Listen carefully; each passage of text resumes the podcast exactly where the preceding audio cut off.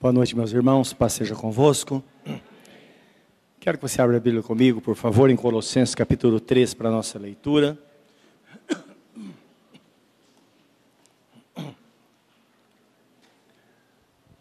Lembrando que sábado às seis da tarde estarão se casando aqui Roberta e Carlos. Nós temos já avisado e todos são convidados a participar.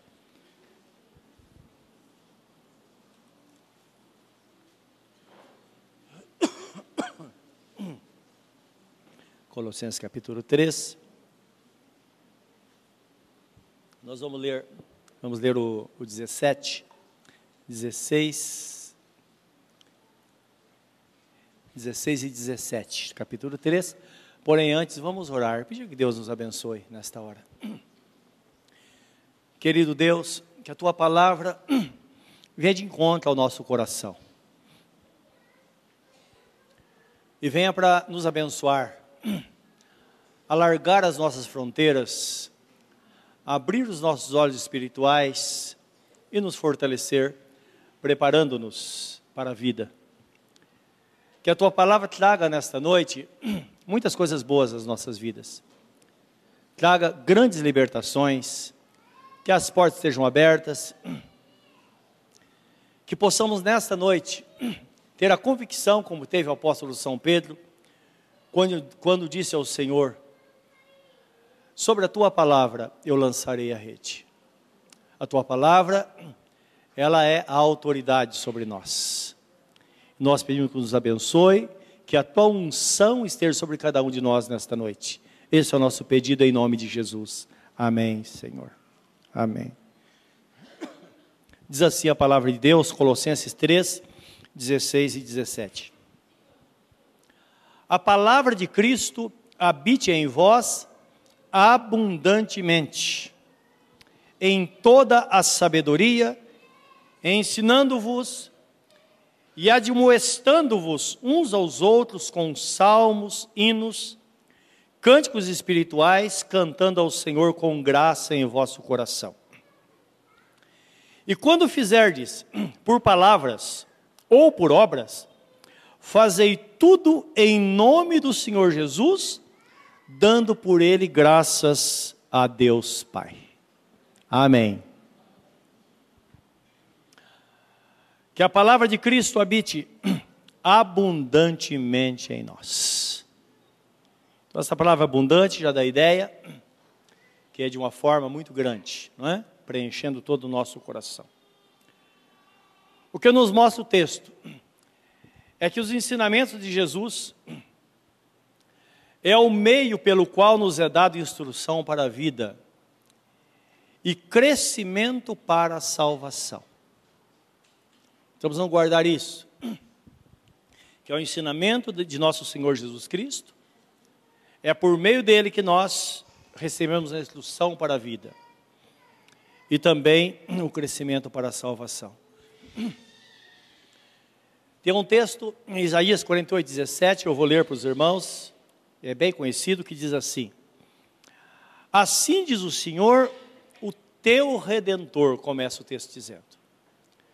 Nós sabemos que esta palavra redentor, esse título vem, é um título atribuído a Jesus, não é? Por isso que ele é chamado de o Cristo Redentor. Então, o nosso Deus diz: O teu redentor, assim diz o Senhor, o teu redentor o Santo de Israel.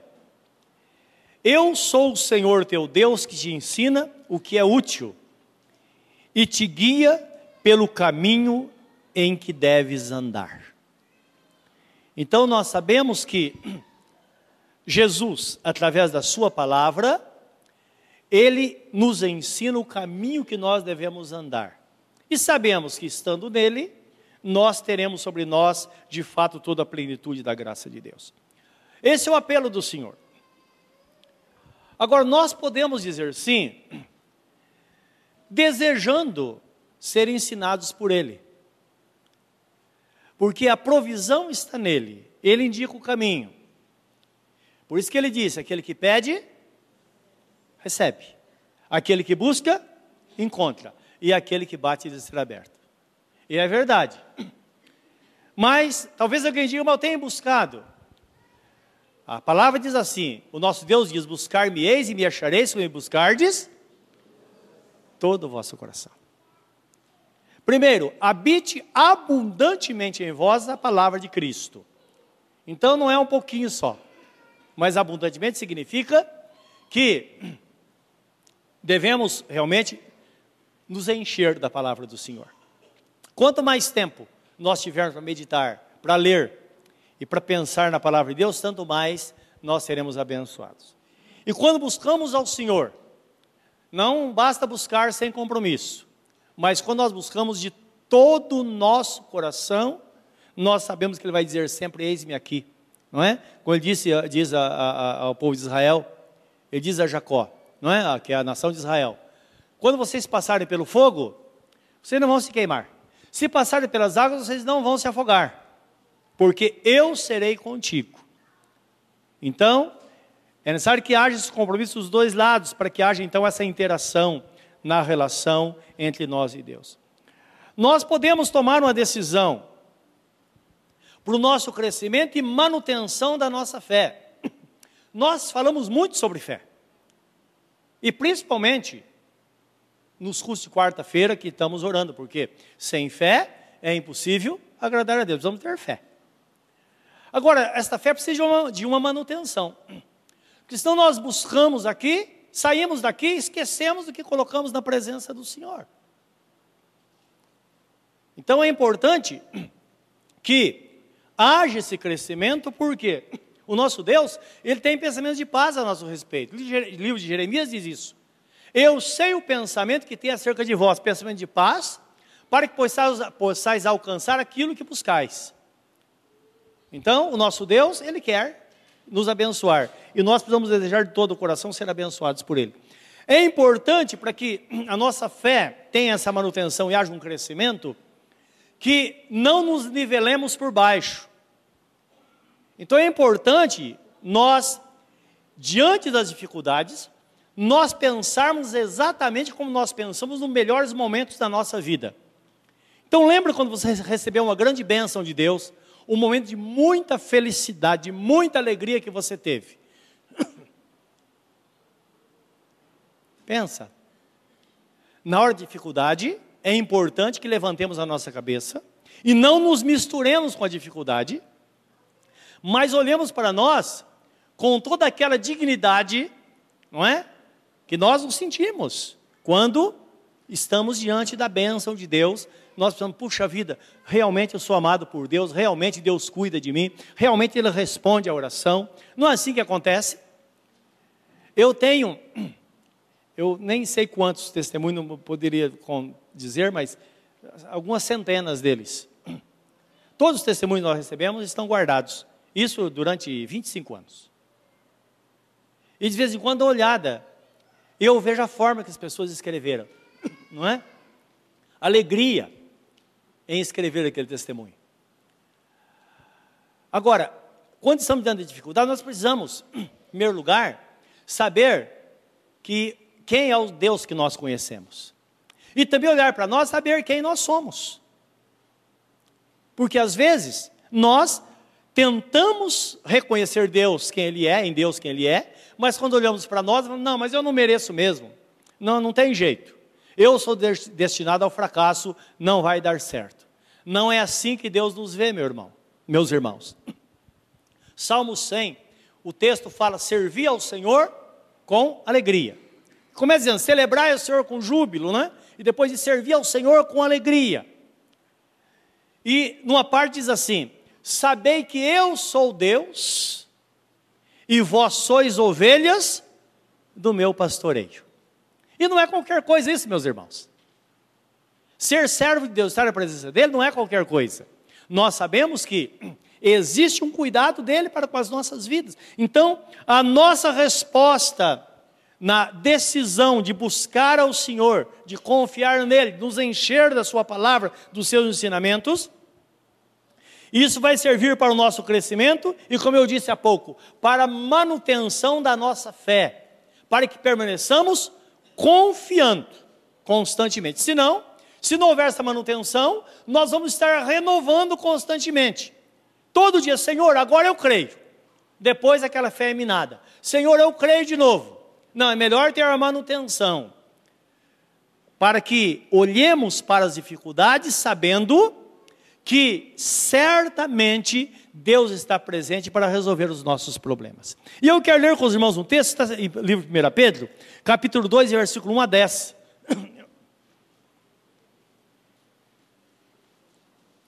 Que aqui expressa o desejo do Espírito Santo para conosco, mas também o Espírito Santo expressa o desejo da nossa reação diante daquilo que nós somos.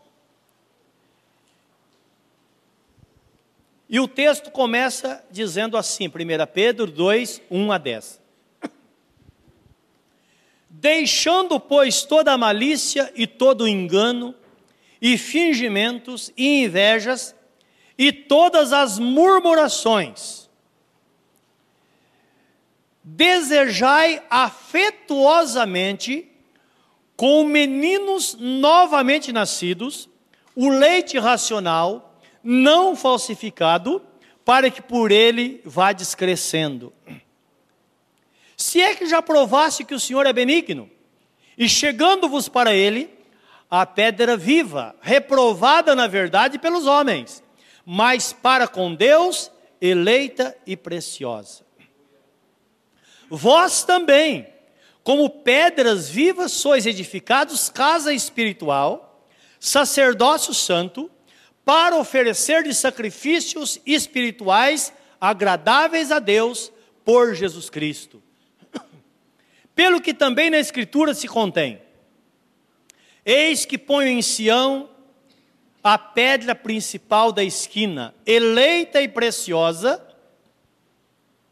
e quem nela crer não será confundido, ou então não será envergonhado. E assim para vós, os que credes, é preciosa. Mas para os rebeldes, a pedra que os edificadores reprovaram, essa foi posta, ou essa foi a principal da esquina. E uma pedra de tropeço, rocha de escândalo para aqueles que tropeçam na palavra, sendo desobedientes. Mas, desobedientes, para o que também foram destinados. Mas vós sois a geração eleita, o sacerdócio real, a nação santa, o povo adquirido para que anuncieis as virtudes daquele que vos chamou das trevas para a sua maravilhosa luz. Vós que em outro tempo não erais povo, mas agora sois povo de Deus, que não tinhais alcançado misericórdia, mas agora alcançaste misericórdia. Então, esta forma que Deus nos vê, esta relação que Ele quer ter conosco. Relação de compromisso diante, ou diante da verdade, ou debaixo da verdade. Esse, esse versículo que fala, versículo 6, 6 que diz: Eu também ponho em Sião uma, uma pedra principal de esquina, eleita e preciosa, quem nela crer não será confundida. Sempre eu faço a, a, a menção desta palavra, que está no livro de Isaías. Na minha Bíblia fala assim lá: Eu assentei em Sião uma pedra angular, eleita e preciosa, já provada pelos homens, ou já aprovada pelos homens. E aquele que nele crê, não se apresse. Quando leio esse texto, me dá um descanso. Então aqui fala, não será confundido ou não, ficar, não será envergonhado. Lá Isaías fala, não se apresse, isto é, aquieta o seu coração. Jesus é o Senhor da sua vida, aquieta o seu coração. Confia nele. Está demorando? Continua confiando. Só que às vezes a angústia é muito grande. Nós temos ilustração bíblica. Quando Jesus está diante de um principal da sinagoga e Jairo chega a Jesus e fala: Senhor, minha filha está à beira da morte. E Jesus parece que ele continuou fazendo o que estava fazendo curando as pessoas, curou a mulher que estava tinha hemorragia, e ele ficou desesperado. E ele começou a apressar Jesus. De repente, alguém chega correndo e diz: Olha, não precisa incomodar o mestre mais não. Sua filha já morreu. Imagina a situação daquele pai, era filha única. E o texto fala que quando ele ficou paralisado, Jesus disse a ele: Jairo, não temas, crê somente. Não se apresse, não adianta correr. Está nas mãos do Senhor, deixe que Ele vai fazer. Mas está escapando por entre os dedos, não tem problema. O Senhor está no controle. Se Ele está no controle, vai terminar bem. Amém, meus irmãos? Então é isso que Deus fala nesse, nesse texto. E esse texto do, do capítulo 2 de Pedro nos dá um ensinamento muito grande a esse respeito sobre o nosso crescimento e manutenção da nossa fé, para que possamos continuar firmes na presença do Senhor. O texto primeiro que lemos, também em Colossenses, diz que nós devemos e podemos aprender e crescer juntos. É desta forma. É interessante isso, né? Porque a Bíblia fala, quando fala da igreja, do funcionamento, da dinâmica da igreja, funcionamento do corpo de Cristo, eu fico pensando nos momentos que nós nos unimos em oração. Quando você pega na mão da pessoa que está ao seu lado, você se une a ela, é como que fosse um só corpo na presença de Deus. Isso é algo muito, muito grande. E nós estamos cumprindo um mandamento que diz: orai uns pelos outros para que sareis. Agora, no livro de Efésios 4,16, fala que a igreja de Cristo, como corpo do Senhor, bem ligados, através das suas juntas e medulas. Então, todos unidos no mesmo propósito, promove o seu próprio crescimento em amor. Então é interessante isso, porque enquanto estamos juntos orando, Deus não está tratando isoladamente de um problema, Ele está cuidando das suas ovelhas. Ele está fazendo, Ele está realizando. E podemos imaginar o pastor de ovelha, não é? cuidando do ferimento, tirando lá um carrapicho, tirando um berne, conhece berne? Não é? Um bichinho que dá na, entre a, embaixo da pele do animal.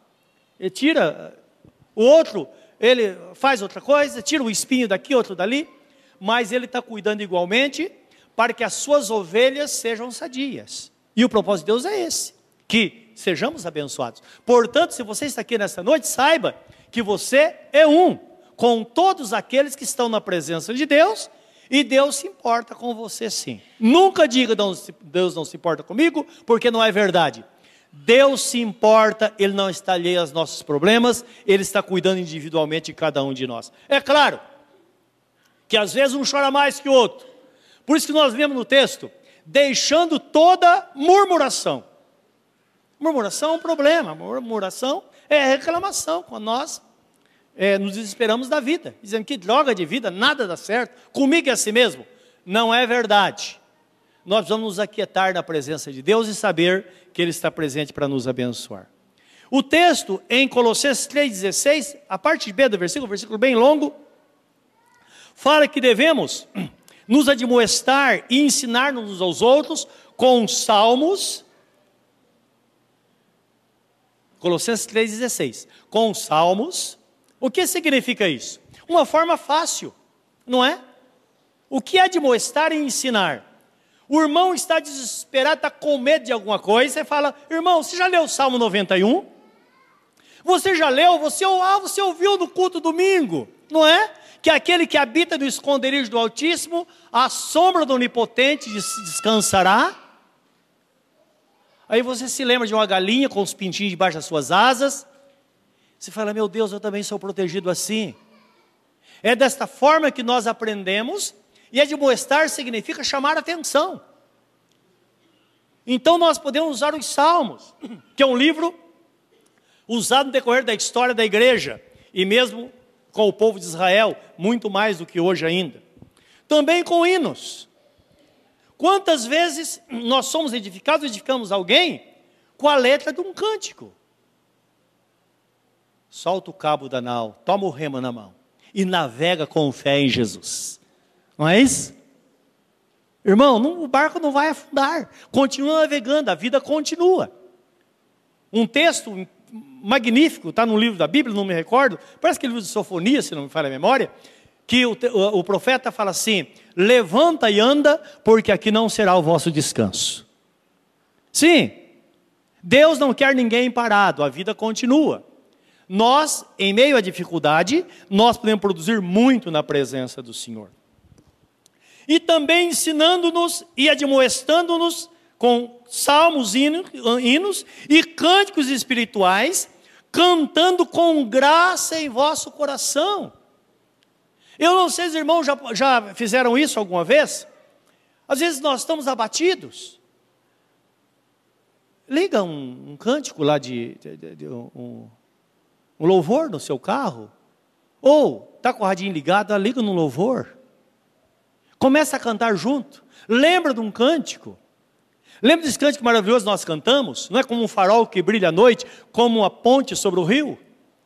Sim, eu e você podemos ser isso. Por quê? Às vezes nós achamos que estamos em tanta dificuldade, mas tem pessoas com maiores dificuldades que a nossa.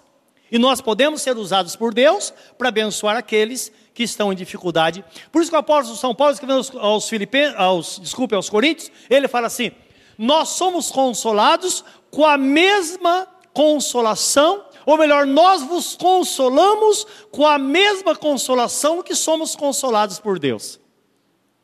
Então, é o mesmo método, o mesmo material. O que recebemos de Deus é que podemos passar para as pessoas. E muitas vezes nós não temos nada. O que aconteceu com Pedro e João na porta do templo. Aquele paralítico, paralítico pedindo esmola, e ele disse: Nós não temos nada a te oferecer. Eu não tenho ouro nem prata, mas o que eu tenho eu te dou. Levanta-te e anda em nome de Jesus. E o paralítico levantou e saiu curado. Então entenda, nós temos algo muito maior, muito mais sublime do que as coisas que nós vemos diariamente. Bem diz a Bíblia Sagrada que as coisas invisíveis, elas são eternas, e as coisas visíveis são temporais, são passageiras, elas se consomem pelo tempo. Então, é isso que precisamos entender, olhar de fato para dentro de nós e ver realmente quem somos diante do Senhor. Abraão se fortalecia na fé, dando glórias a Deus. Nós vimos isso há pouco tempo, acho que foi semana passada. Romanos 4, 20 diz isso. Ora, o que ele fazia? Será que ele tem o hábito que algumas pessoas têm, que fica falando glória a Deus, glória a Deus, glória a Deus? Isso não tem muito sentido. É uma palavra de louvor que deve ser feita com consciência. E eu creio que Abraão não fazia isso, até porque no Velho Testamento não tinha esse hábito. O que significa esse texto, então, meus irmãos? Que tudo o que ele fazia e falava, ele fazia, falava de forma que glorificava o nome do Senhor. Ele tinha uma promessa, ele estava esperando. Quando tocava no assunto, ele falava de forma positiva.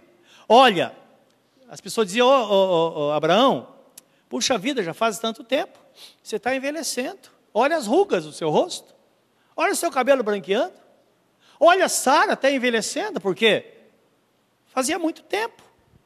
Então, até os 50 anos, mais ou menos, era o tempo que as mulheres davam à luz na época.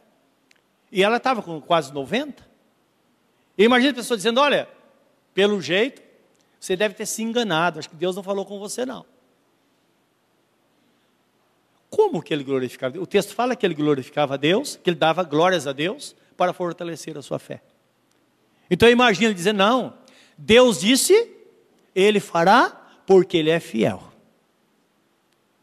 E eu tenho convicção que ouvi a voz de Deus. Se você já ouviu a voz de Deus, você sabe que Deus já falou com você. Ou através da palavra, ou de alguma forma, quando Deus fala conosco, nós não temos, não temos dúvida, ou temos.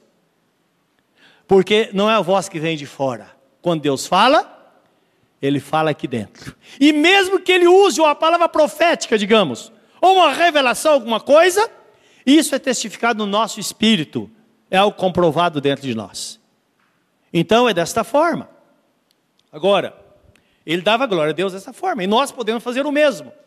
Colossenses 3,17 está escrito: e, e quanto o que fizerdes, ou em tudo o que fizerdes, quer por, seja por palavras ou por obras, fazei tudo em nome do Senhor Jesus, dando por ele graças a Deus Pai.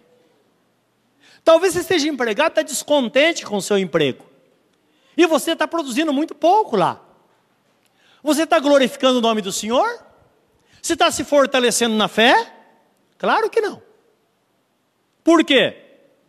O texto fala: tudo que nós fizermos por palavras ou por obras. E às vezes nós falamos demais, meus irmãos. Às vezes, às vezes eu não faço porque nós falamos muito. E podemos até atribuir o fracasso de algumas pessoas no emprego ou em, na, na, no setor de trabalho, porque falam demais.